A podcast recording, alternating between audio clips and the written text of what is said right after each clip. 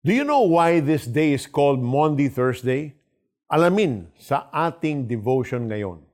Maundy Thursday, Jesus gives a new command. If you knew that you are about to spend your last meal with the people closest to you, what would you do?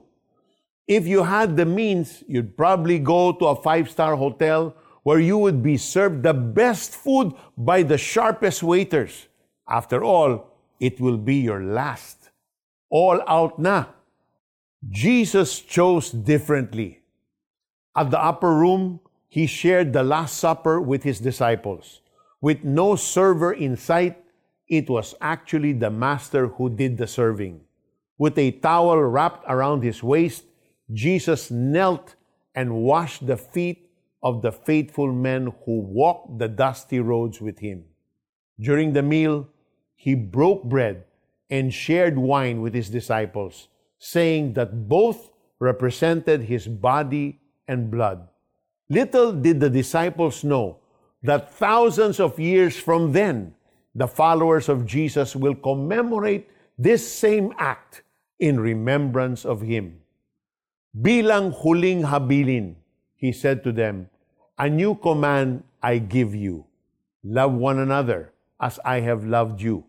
So you must love one another." Pagkatapos kumain, Jesus went to the Garden of Gethsemane where he poured out his heart to God the Father.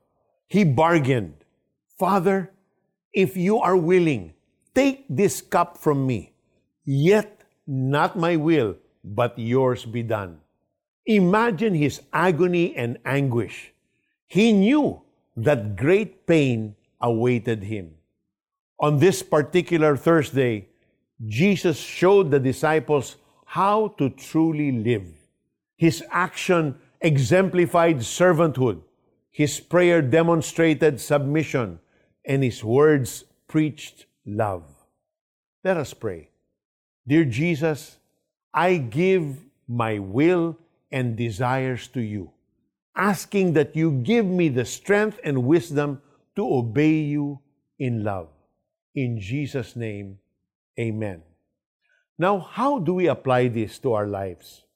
Why is this day called Maundy Thursday? Maundy in Latin means commandment or mandate. It's about the new commandment that Jesus gives to his disciples about loving one another. Do you know somebody na mahirap mahalin? This week, take a step of faith and reach out to them in obedience to God. Isang bagong utos ang ibinibigay ko sa inyo ngayon. Mag-ibigan kayo. Kung paano ko kayong inibig, gayon din naman mag-ibigan kayo. Juan 13, talata 34. Thank you for joining us once again. We'll see you tomorrow for the continuation of our series, The Suffering, Death, and Resurrection of Jesus. With Jesus in your heart, you are an overcomer.